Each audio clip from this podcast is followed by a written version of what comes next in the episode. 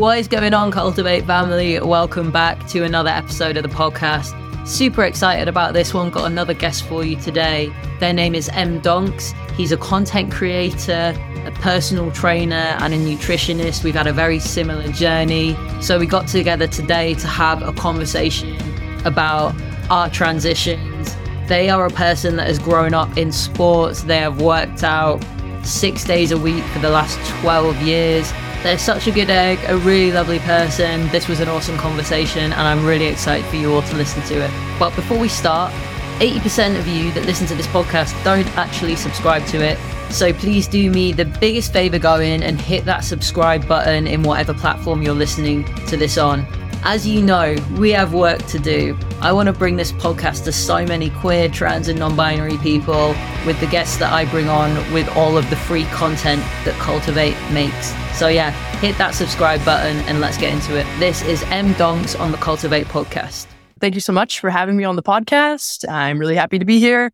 And yeah, so my name is Em Donkers. I own and operate NRG Fitness. I am an online coach and fitness trainer. I'm a content creator as well. I'm also a sponsored athlete for Myprotein, but I primarily try to help the queer community and especially the trans community build the body meant for them with my training. Hell yeah, amazing. Yeah, it's so nice to have you on. Um, been following you for a while. We do we do a similar thing as well, and just the more of us that are here, the better for sure. I would love to know about the early years of Em. How did you get into fitness? I know you played a lot of sport growing up. How did everything kind of start for you? Yeah, so I played a lot of sports. I pretty much played any sport that I could get into. Um, I had two older brothers, so they were definitely a lot of inspiration for me and just like wanting to keep up with them. But as I got more and more into sport, I wanted to be stronger. I wanted to be better. And so I started exercising and we actually had these little like take home workout plans from our coaches and I really took to it. And once I kind of started working out more, I noticed that my high school had workout classes, like weight training classes. And so I was actually the only AFAB, assigned female at birth, that was in that class, a bunch of guys. And I really loved it. And I loved how it was just, you know, you're in there to get stronger and feel better and we all supported each other. And so that really kind of opened my eyes to fitness and just being able to build the body that I wanted. And it didn't have to be necessarily this or that or what I had seen in media, but to just kind of build what I had envisioned for myself. And it kind of snowballed from there. And I read that you used to do like Jillian Michaels workout videos, like with your mom, like when you were younger, but like you thought it just wasn't your vibe. Would you say that was your sort of intro to fitness and w- that was what was almost expected of you in society at that point before you ended up in the gym with the guys working out? Yes, completely. I remember doing those videos with my mom and this was kind of like, this is it, you know, like this is what you're supposed to look like, have the skinny arms and, you know, the hourglass figure. And so I remember doing those workouts and I really liked the ab stuff. I really liked the arm stuff. I liked the push ups and all of that, but I wasn't so much into the outcome that they wanted. And I just didn't see it for myself. You know, I was like, mom, get it. Have at it. I love that for you. But for me, it just felt a little bit different. And I kind of took it upon myself and did some research and, you know, learned from my brothers and things like that. And um, from going to the gym and just you know, seeing other people and doing what they do as well. But yeah, really trying to change it for myself and just change the fitness in terms of binary and just kind of having more of that gray space and just if it feels good for you, then that feels right. Did it always feel that you wanted a little bit more of a masc frame for yourself from that young age, or was it something that came later? Yes, I always wanted to be strong. I always admired that look, that more V taper, that strong upper body, and being in sports and things. And I also grew up hanging out with all the boys and everything. So I played all the sports with them at recess. And I had always been told I had like a strong arm and like I could always, you know, keep up with them or I was the quarterback. And just like that was so cool to me. And I just loved how it made me feel. And, you know, I was getting attention from girls and even from like my brother's girl friends at the time. And just, I really loved that. and so it really just, I think, amped all of those feelings and affirmed that for me. The fact that they all like nominated me as a quarterback with all the boys, I was like, this, this is this is right. That's awesome. Um, it's so cool that you like had like an inclusive support system from the start, and you played yeah. a lot of hockey growing up as well. Was that tell me for the English in me, ice hockey or like what English people would call normal hockey? yeah. yeah. So I played hockey since I could basically walk. So with women always, but um, it was always very competitive and I really loved the competitiveness of it. And I also played lacrosse as well. And I played a lot with the people from my hockey team. So we all just kind of like switched over to the lacrosse in the summer and to ice hockey or just hockey yeah. in the time. But it was an amazing support system and I really enjoyed it for the time that it was. But I also knew that like, you know, being in those change rooms and things can get a bit complicated. And I wasn't out as the time a lesbian. So I didn't really want that to be found out. I wanted to keep playing. I wanted to keep, you know, just being me and doing the things that I love. But I was nervous about the change room situations and just people's perceptions and how that could change. So I waited until um, beyond that university to actually come out. And I just played sports kind of as more recreationally from there. What was what was the vibe like with you not feeling comfortable to come out at that point in your life? Was was there factors in there that, you know, was there stuff people had said? Was there a certain dynamic that made you feel like you couldn't quite tell anyone just yet? Yeah, coming from a smaller city, um, I came from Sarnia. That's where I'm born and raised. But it has a smaller population, more of like 75,000, and it's quite religious. Um, and also like blue collar. So work hard and just kind of do what you do. And that's about it. You know, a lot of people that stay there typically settle there. They have their kids, they have their marriage. And I just, it wasn't for me. And so I did feel a lot of those vibes when I was in Sarnia. And um, I definitely was worried about people thinking that, you know, I was looking at them the wrong way or just that, you know, every girl is, you know, uh, vulnerable because I'm in the room now, even though nothing changed. I'd been the same the entire time. But yeah, it was always something that I had in the back of my mind and was worried about. And so I just honestly kept it in until I felt more comfortable. I knew that university people are typically a bit more open minded and I could be away from that smaller town and into a bigger city where I felt like I could find more of my people and my community. Hell yeah. And when you when you moved away, did you start to find those kind of queer pockets uh, for yourself where you felt like, cool, I can I can exist here, I can be my actual authentic self? Yes, completely. It was a bigger city, which was really nice. So yeah, they did have more things going on that were queer and just so I could start embracing that part of myself. I was meeting more people that um, identified that way. And so it really opened my eyes up and just knowing that I could fully embrace myself and, you know, it, it would get back to home, but I wasn't worried about it anymore. I kind of was just onto bigger and better things and just being me and I wasn't going back. So I, yeah, I really loved that about college, university, and just how it allowed me to embrace myself. And I kept playing sports. I actually played intramural sports. So that was really nice to also play with guys and to feel accepted from them and be a, you know, part of the team. And just felt like we were all included and we were all working towards the same goal. And it was a lot of and am I right in saying, you know, your your family super have always been super supportive of where, you know, where you've been through your transition, through your gender, through your sexuality? Yes, I am very lucky. My family has been amazing. My parents, my brothers, my surrounding family.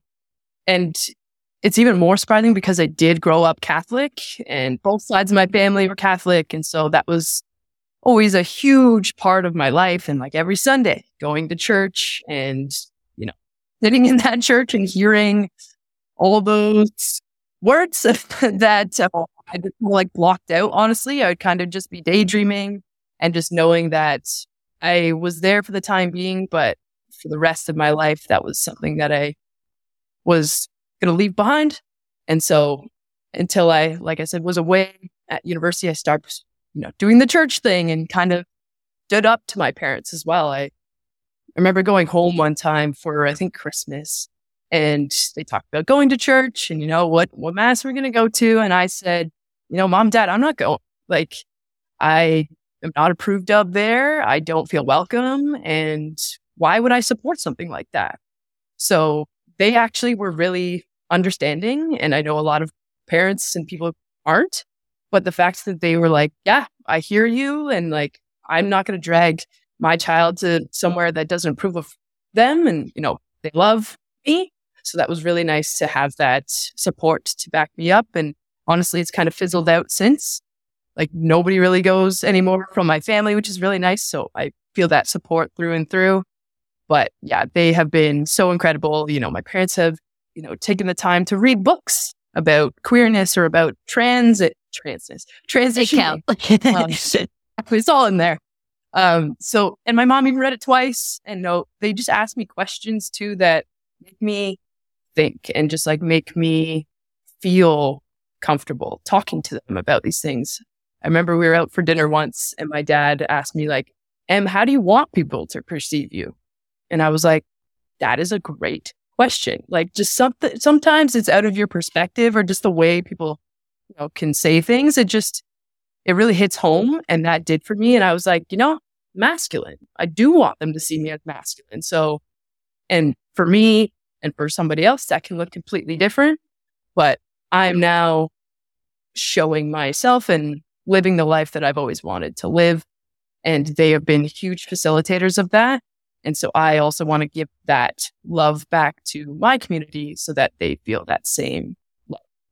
Yeah, honestly. And I think just the reframe that you must have had when you were younger and going to mass, you were already positively reframing your life from a young age, which obviously so many of us, um, so many of the people we probably coach spend years working on that growth mindset and it was just there mm-hmm. the whole time. And yeah. I think as trans people, as queer people, we actually spend a lot of the time panicking about how people are perceiving us. But then when someone mm-hmm. throws it back to you and says, actually, how do you want to be perceived? I think that's probably a question that anyone that's listening to this now could pause and ask it to themselves. I know I'm probably going to be laid in bed thinking about that later for sure because you know we worry and you, you know we worry about the changing room situations the toilet situations being perceived in a certain way that may make us feel unsafe or open us up to you know harassment or attacks or anything like that. And actually taking the control back and being like well wait a second how do i want to be perceived uh, to other people? is another awesome reframe. That's that's really really cool. Yeah. Can you tell me about the first steps you took when you were starting your transition? Yeah. So I had always known I was a bit different. I kind of always thought that had to do with you know just being gay or maybe being a lesbian or something like that, but once I came out as lesbian, I still wasn't fulfilled. It still wasn't like enough for me. I still felt like there was so much of my story to be written or just untapped. And so the more this is also during like the COVID time. It wasn't that long ago. And when everybody did that self reflection because they had, you know, more time on their hands and just were seeing a lot more on media and such like that. But I really did do a lot of reflecting during COVID. And I know I've been socially kind of transitioning my entire life. But physically, I think I did even more so during that lockdown period. So during 2020, I cut my hair. I remember I had to like sneak into the barber's office or barber shop to get my hair cut because it was after hours and nobody could be in there and all this stuff. But I was so over the moon that it was happening. And actually, something came up for the barber. They couldn't do it at the moment. And I ended up going back at like midnight that night to get my hair cut short for the first time ever. And I was like, I don't care. I'm coming. It's happening. Like I was just, I was so committed at that point, And I knew that was just like the tip of the iceberg. And so I got my hair cut first and, you know, my closet has also transitioned over recycled so many times from working out, but transitioning. So wearing women's clothes to begin with, I started working out. So then I bought more bigger women's clothes and they started buying more men's clothes. They started buying bigger men's clothes. and so it's, it's been a process for sure. And just kind of like finding my style, finding myself. But during that time as well, I started looking into top surgery and um, contacting my doctor and just seeing what that journey was going to be like, the whole process. And so that all in all was about a year and three months or so from contacting my doctor about getting the top surgery to actually following through with it. And during that time, while I was waiting and constantly bugging them that I was here, and I was like, don't forget about me. Um, I did undergo uh, starting T, so testosterone, uh, hormone therapy. So I've been doing that for about uh, a year, well, coming up to two years actually. And so I just, that was nice to kind of have that in the meantime and focus on that while I waited for my top surgery. And it seemed like everything was just kind of coming together and falling into place and feeling more and more like myself. Amazing. Yeah. I remember you getting your hair cut I'm smiling and nodding so much um, for anyone that's not watching this because um, our stories are very similar. I remember you getting that haircut, and I also remember getting my hair cut off as well. And I want to just pause on that for a sec because I truly think it is one of the most empowering things. Because I yes. was, I think I was like, I was 25 and I the the person that did it for me was the person that had been like cutting my hair for ages and I had bangs and it was like straight and long uh, with a little gay undercut, obviously. that, that's a start. That's always yeah, a yeah, start. little gay undercut. But um, I just came in one day. I was like, "Can we cut it off?" And she was like, "Yeah." And then we were doing it, and we are like, "We're doing it." um, and just yeah, it's it's. I think I don't know how you feel about that, but the confidence that comes out of making an empowering decision where people probably frown upon it slightly or be like, "Oh, I liked your long hair." Like, I don't know if you felt the same. Oh, yes. I heard that over and over. Just like, oh, you have such nice hair. Why are you going to cut off? It's like, I still have nice hair. just was it shorter. Yeah. it's getting not nice.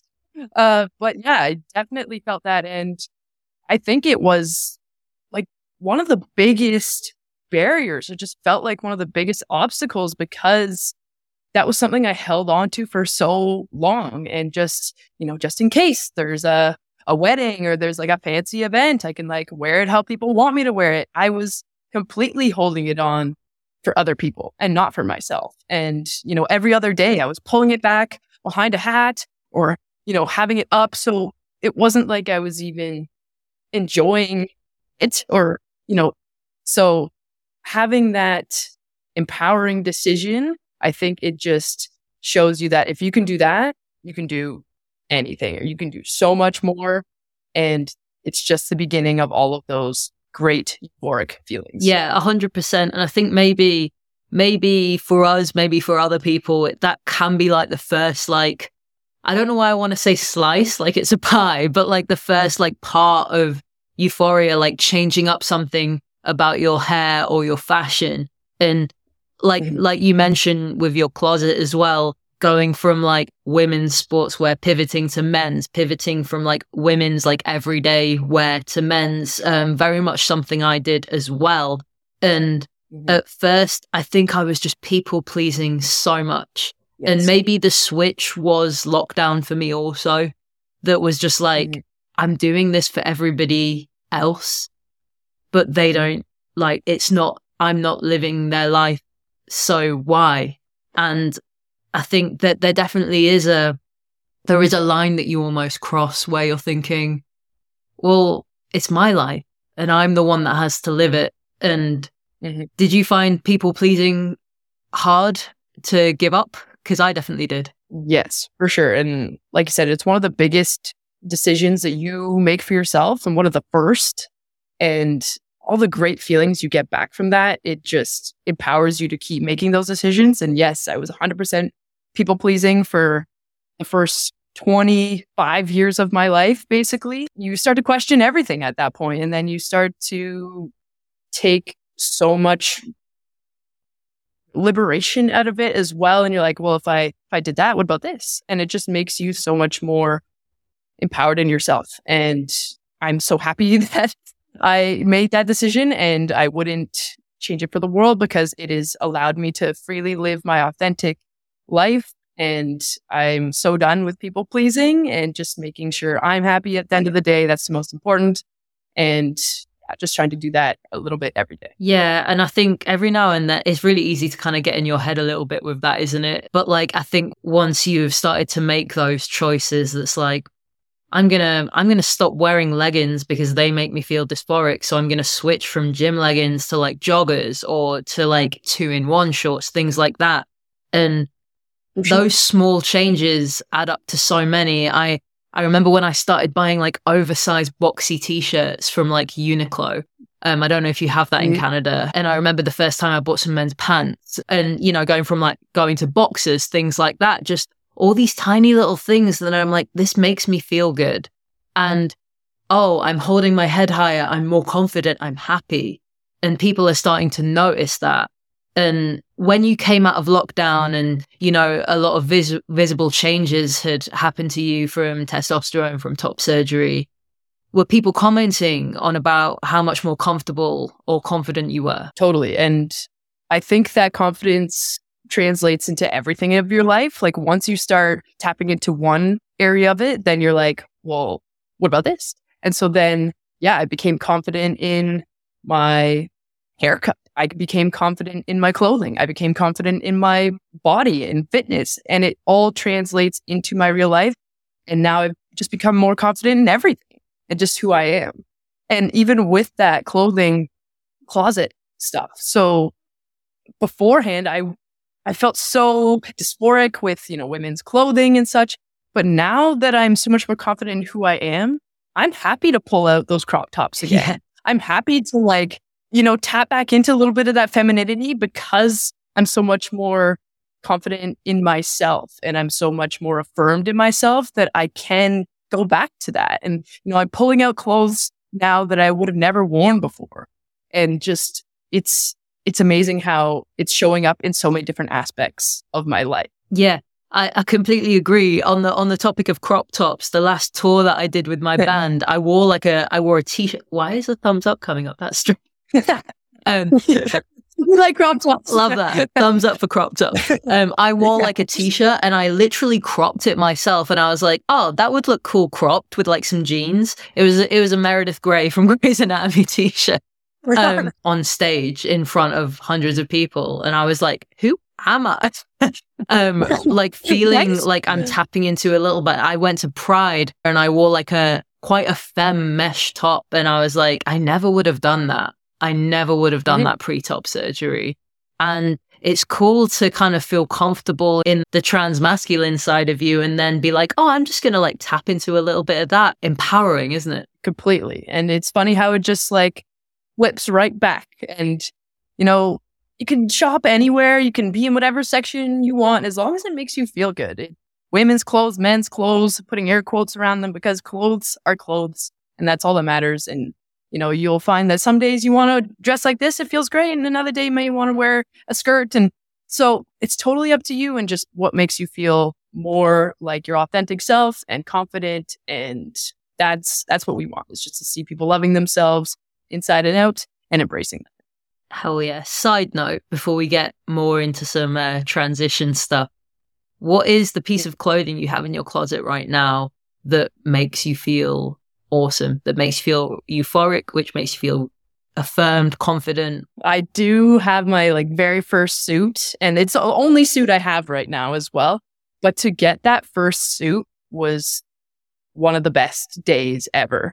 You know, I'd always admired men's clothing and just like seeing my dad dress up, seeing my brothers. I always wanted to wear what they were wearing. You know, I was put in the dress, I had the little like bow on my head, and fascinator or whatever. yeah, exactly.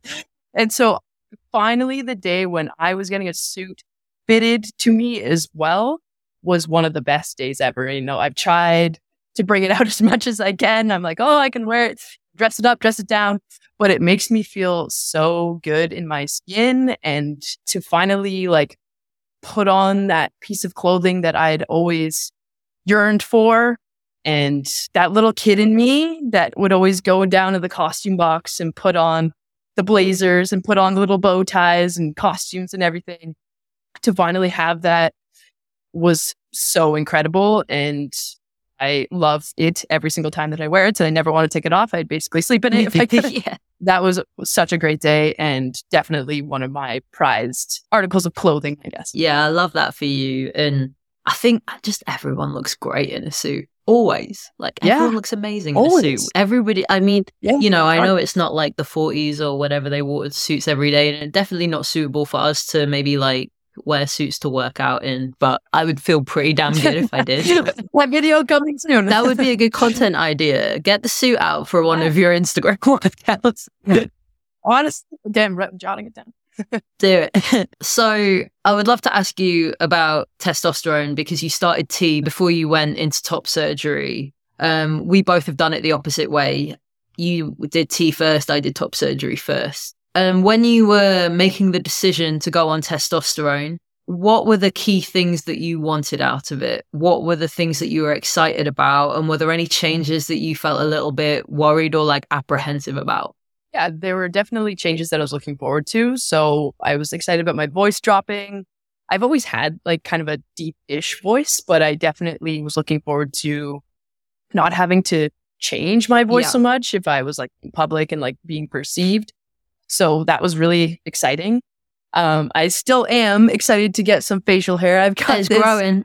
tiny little teen boy uh shadow above my lip but yeah, i'm excited about that and just kind of my face sh- shape as well so losing a bit of like the softness i i've enjoyed and overall just slowly feeling more like myself i'm microdosing as well so it's been slow changes over time so i'm on like a medium to low microdose that i take weekly I also started at a dose. I decreased my dose and then I went back to that original dose, just kind of seeing how I felt about it.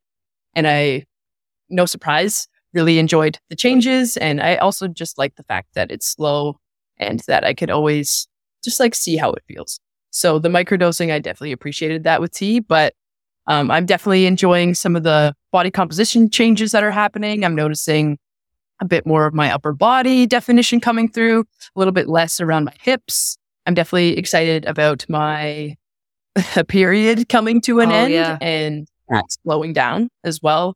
That's just a monthly reminder of dysphoria. I feel like pretty much, I think I can speak for most trans masc people when I'm like, we are always excited to see the back of that. Yes, definitely. So, yeah, as that kind of dissipates, that's exciting as well. Um, and definitely one thing I was a bit nervous about was some of like the irreversible changes, especially at the beginning when I had just started microdosing. So some changes, you know, typically will um, go back, but some are irreversible. So like your voice and some changes that are happening down there. yeah. Uh, so that was always something that I was just like, I didn't know much about. So I was kind of going to just experience it and kind of like talk to other people that I knew that had also been on T. And that was the best thing that I could do. And they were very supportive in any questions that I had. And so um, I definitely recommend, you know, talking to people that have been through it or are going through it if you're thinking about starting or you know, if you're on your journey. But the more you can educate yourself and do some research, the better. So you know what to expect. Yeah, I definitely found when researching a lot of the different like side effects. Well, I don't even want to call them side effects, but you know, just w- the thing that happens when you take testosterone. Um, Yeah. and um, obviously, a lot of people look forward to like the body recomposition, the face sharpening up, the voice dropping, the facial hair. And the two that seem to come up every time are like bottom growth and hair loss because they're very unpredictable. And also, you kind of just don't know what to expect. You don't know what's going to happen. And I feel I'm a little older than you. I'm 32. And I feel like losing the hair is the scary thing for me because my hair has been my confidence as we've, as we've spoken about. And I feel like a lot of the groups have been pretty helpful. In the UK, we have a lot of trans masculine support groups um, on Facebook, mostly weirdly. Um, and they're lovely little hubs of people sharing images and experiences, and that definitely made me feel made me feel more at home. Um, but the hair loss is like gotta be the main for me. Yeah, yeah, I I totally get that, and like I said, it's amazing to have these groups and to have the community to share these concerns or just things that we're going through. Like, is this normal? And then people come in like, yeah, I experienced that like a couple months ago, and you're like, okay. It's it's just really nice to have those people that you can lean on and uh, to reassure you when you need it. But I definitely understand the the hair thing, and just you can typically look around at family members yeah. and um, gauge it from that, and just kind of get an idea of what you may look like just with genetics. But I, I feel very lucky that I have a lot of hair, and I hope it doesn't go anywhere. But at the same time, I think if you have that confidence already, then you can keep that confidence without your hair. Yeah, a hundred percent. And I've I've spoken to a lot of people that have just been like, you know, I was really apprehensive about a lot of these changes. Singers, I'm a singer, having to almost learn to sing again. But then the reframe of that for me is like, it's going to be pretty cool figuring out how to navigate what my voice sounds like the more it drops because it's right. low anyway. Right. How has that been with your range, with your voice? How's that been with the changes? So I haven't started testosterone yet. I funded my top surgery. Um, as many people all know that are listening to this and they might have donated, to be fair. So if they did, thank you. Yes, claps for them. Snaps for them. Testosterone I have been waiting for ever since. I've been chasing it up, hounding. I don't know if it's the same in Canada, but the waiting list is around seven years for a lot of people. I have had a couple of conversations with doctors, so it has moved a bit more for me recently. So for keeping my fingers crossed before the end of the yes. year. It can be anywhere between five and seven years for people to get their first appointment here. And that's the appointment just to be like, I need help. So right. things like testosterone and any sort of top surgery or bottom surgery can just be years. Is it what's what's it like in Canada? There's definitely wait lists, but I would say they're not as long. I I also was doing mine during COVID, and I think even more so after COVID, they've experienced kind of um, an influx yeah. just because of like everything got delayed during COVID and started piling up. So I do think there are wait lists. I don't think they're as long as yours. So with my top surgery was about a year and three months in testosterone. Through my doctor was maybe like five to six months yeah. after I uh, initially had talked to them. But um, yeah, it's definitely you have to advocate for yourself. And even with my top surgery, I was emailing them all the time. I was calling people. I was leaving messages. I was calling different people of the ministry. I, I don't even think they had anything to do with it. But they would just keep redirecting me to people and then I'd let them know they'd redirect me to more people. And just the more you can get the word out, the more you can let them know you are here. You're on cancellation lists. As much of that that you can do, the better and the faster it will go because it, it is like you have to push for it and just keep pushing. And it can definitely be deterring because it can take a while. But at the same time, if you can, you know, find ways to still work towards it in the meantime. So if that's exercise and building the body, if that's your fashion, if that's your hair, if that's, you know, socially, as much as you can focus on those things in the meantime, I think that is the best way to working towards it. Yeah, so your wait times are probably the same as someone wanting to do it privately in the UK. Um, is does Canada have like a national health service thing? Like we have the NHS in the UK, so a way of accessing your healthcare without having to pay, apart from for like your prescriptions. Yeah, so we have OHIP, which is that. So it depends on which province you're in. So Ontario is OHIP, um, but yeah, each province would have their own, and it may vary a little bit, but primarily they're uh, quite similar. And so, yeah, you would apply through OHIP. And then uh, since it's uh, public healthcare, we have covered, which is really nice, but you also can go the private route and have it even sooner. Yeah, got it. But um, if you want to have the surgery covered, then through OHIP is the way you have to go. We just all need to move to Canada. Yes, you do. Come hang out. Amazing. So moving on to your top surgery, which surgical method did you go for in the end? So I had double incision with free nipple grafts. Yeah, I, I it was so cool to learn about all the different yeah, right. of surgery. First of all, I didn't know that so many existed, but I had periareolar, so that was around. So basically they make two circular incisions, uh, one around the nipple and then one even closer. And so through that incision, they remove all of the contents from the chest and then they sew those two incisions back together even tighter. Yeah, it was fairly smooth, I would say. I'm very happy with my results. I remember when I had my first couple consults and meetings with my surgeon, I was very adamant about getting the periareolar just because I'd been working out for so long. I knew that I had quite a bit of muscle and just that was what I had envisioned for myself. And then I remember my surgeon saying, you know, you got a quite a bit of extra tissue, especially on this left side. Double incision is always a slam dunk. We're very comfortable doing it. So it's up to you if you kind of want to take the risk with the periareolar.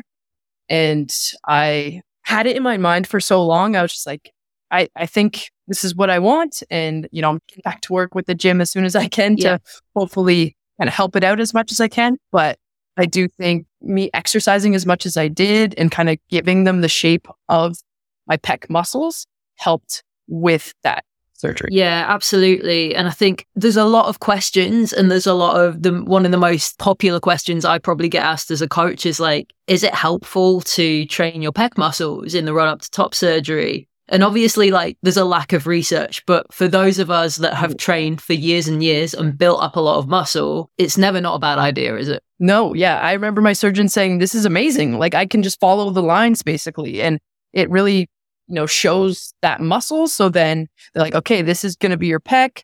We can just kind of follow the muscle um, striations and kind of work around it. So then I didn't end up getting the masculinization, which is an option that you can pay an extra three grand for. I chose to opt casual out of that. three grand.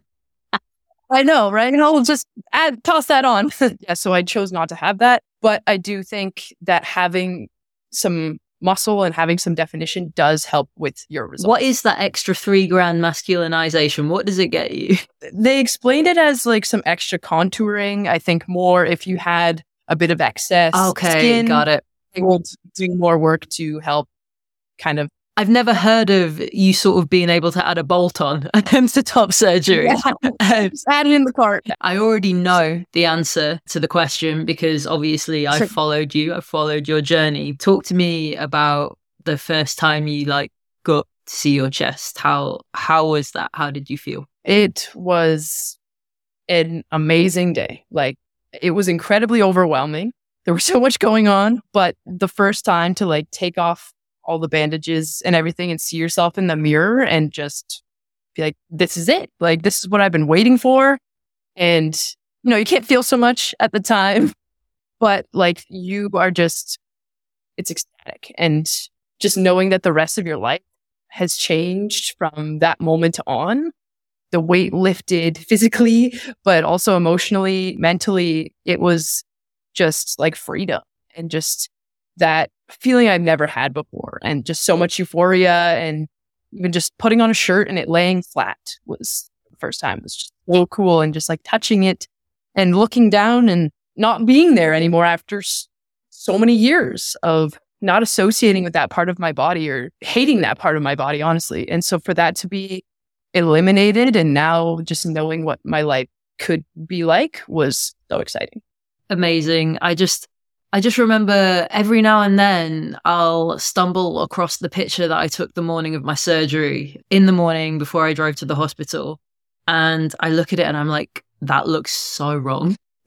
like I like that, that that's not like that wasn't me and it's right and it's so strange how something that you've been told all your life is wrong for you is absolutely a hundred percent more right than ever right. at that moment totally i i can't even like think about myself beforehand or like when i see myself before I, like you said it's like who is that it's it feels like i've had this chest for my entire yeah. life now and i know it's only been like a year and a few months but it feels so right like you said and it's i'm where i'm meant to be and I, I'm just so happy with everything. Hell yeah. I'm so glad. And it's been like you've you've transitioned very publicly. It must have felt slightly relentless, the amount of posts that you did about it at times. Did you did you often struggle about how much you shared or how much you spoke about your transition um, on your profile because I definitely feel like that some weeks for me. Yeah, I definitely felt like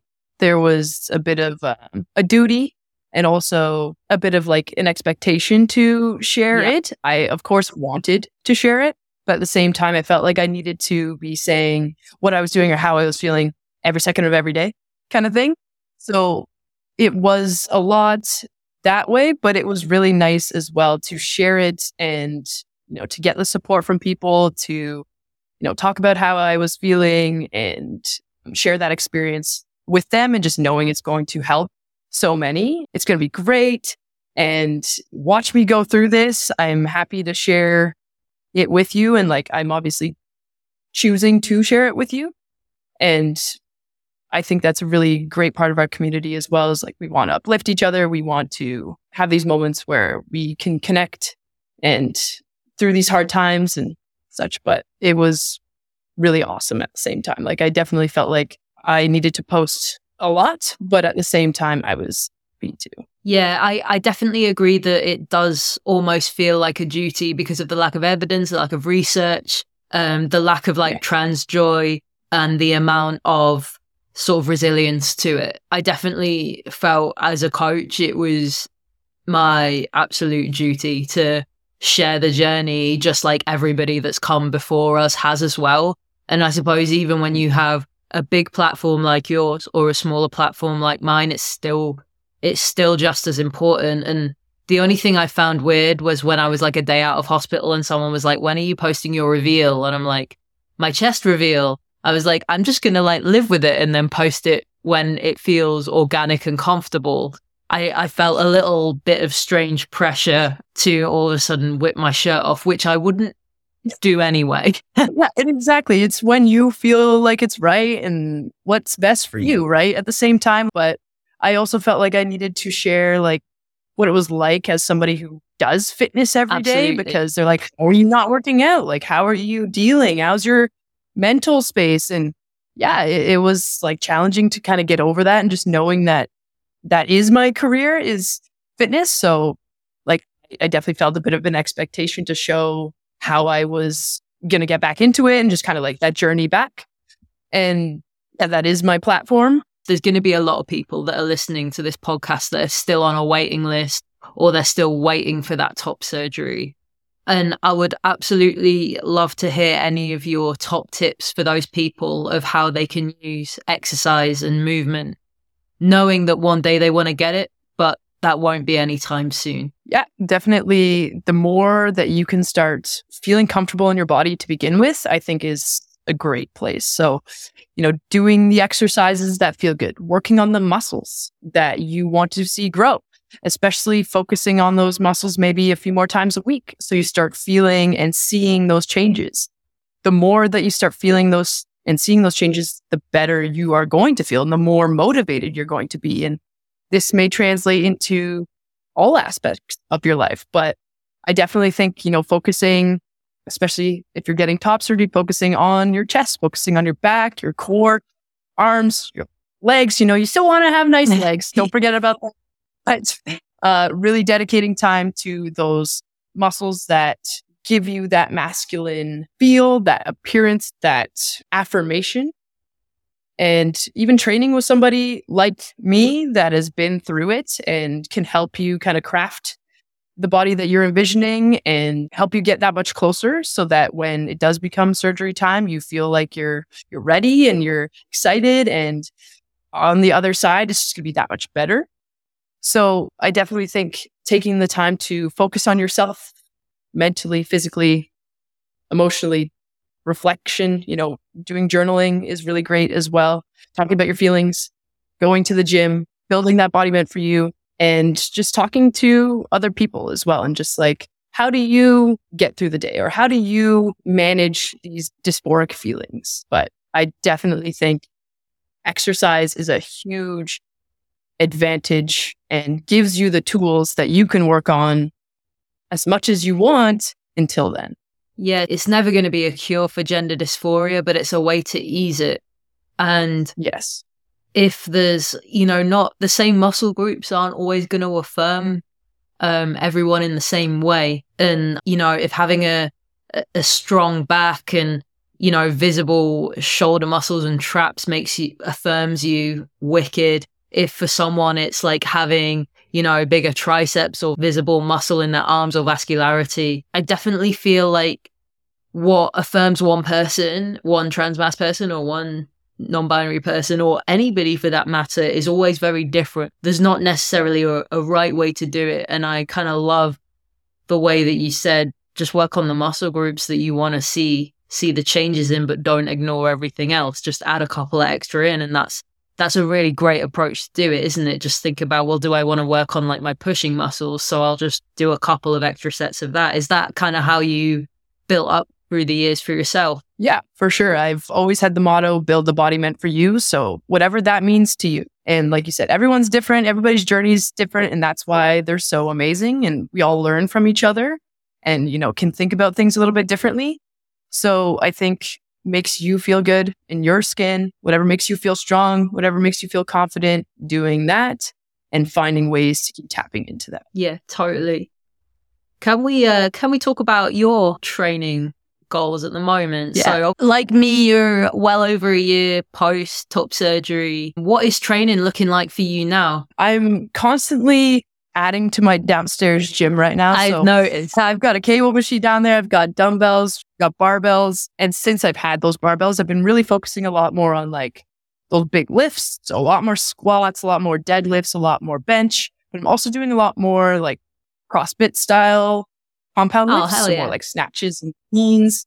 I love it. it. Makes me feel so strong. Yeah, that's my world. and yeah, it's like your whole body and like moving that weight from your toes to above your head. It's it's so empowering and I love how it makes me feel. So I'm trying to like tap into things that I haven't as much in the past and always trying to, you know, evolve and to keep growing. And I'm focusing a lot on my chest and back as well right now.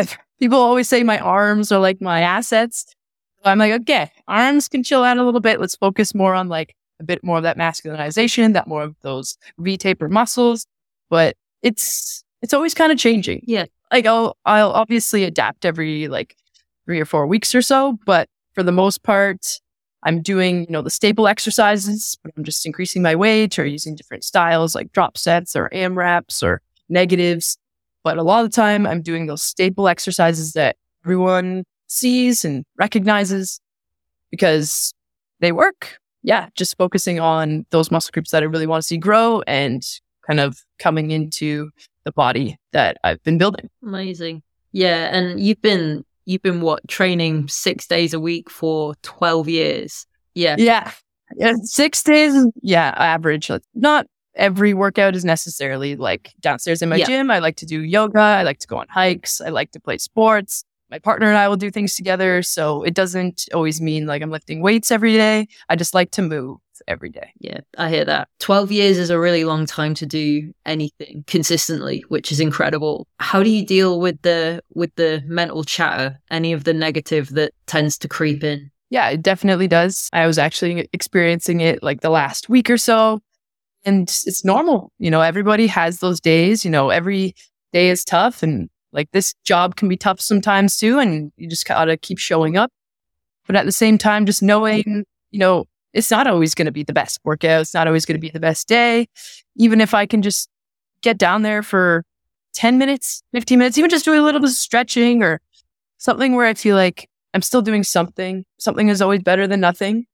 And so still feeling like I'm doing things that make me feel good, that give me satisfaction mentally, physically. I'm still getting something out of it. And like I said, not every day is going to be the best, but I'm still showing up in some capacity and knowing that there's a lot of value in those low days as much as there is in those high days. And those low days make you appreciate the high days. So you need to have some of both. And I think it really tests your, your motivation sometimes and just your commitment. But if you can overcome those days and even just show up for five minutes, that's a win. Yeah. And do you find the self compassion around that tough? Do you have to remind yourself that showing up for 10 minutes is okay? It definitely can be challenging and just, um, especially on yourself. You know, you are your harshest critic, but on some of those days, you need to lean on others and reach out and just to get that support because, you know, some days we can't always be everything. And so we need to lean on each other sometimes and just um, get a little bit more of that support, a little bit of a boost to keep us going and to remind us what we are doing is so great. And, you know, just being our authentic selves is great. And, um, like I said, five minutes counts. Yeah. If that's the, if that's the best we can do on that day, that's, that is our best. That's our best self yeah. on that day for sure. Exactly. What advice would you give to people who work a kind of normal nine to five job five days a week and they want to make progress with their fitness? Yeah, I would say, first of all, don't set so high expectations on yourself.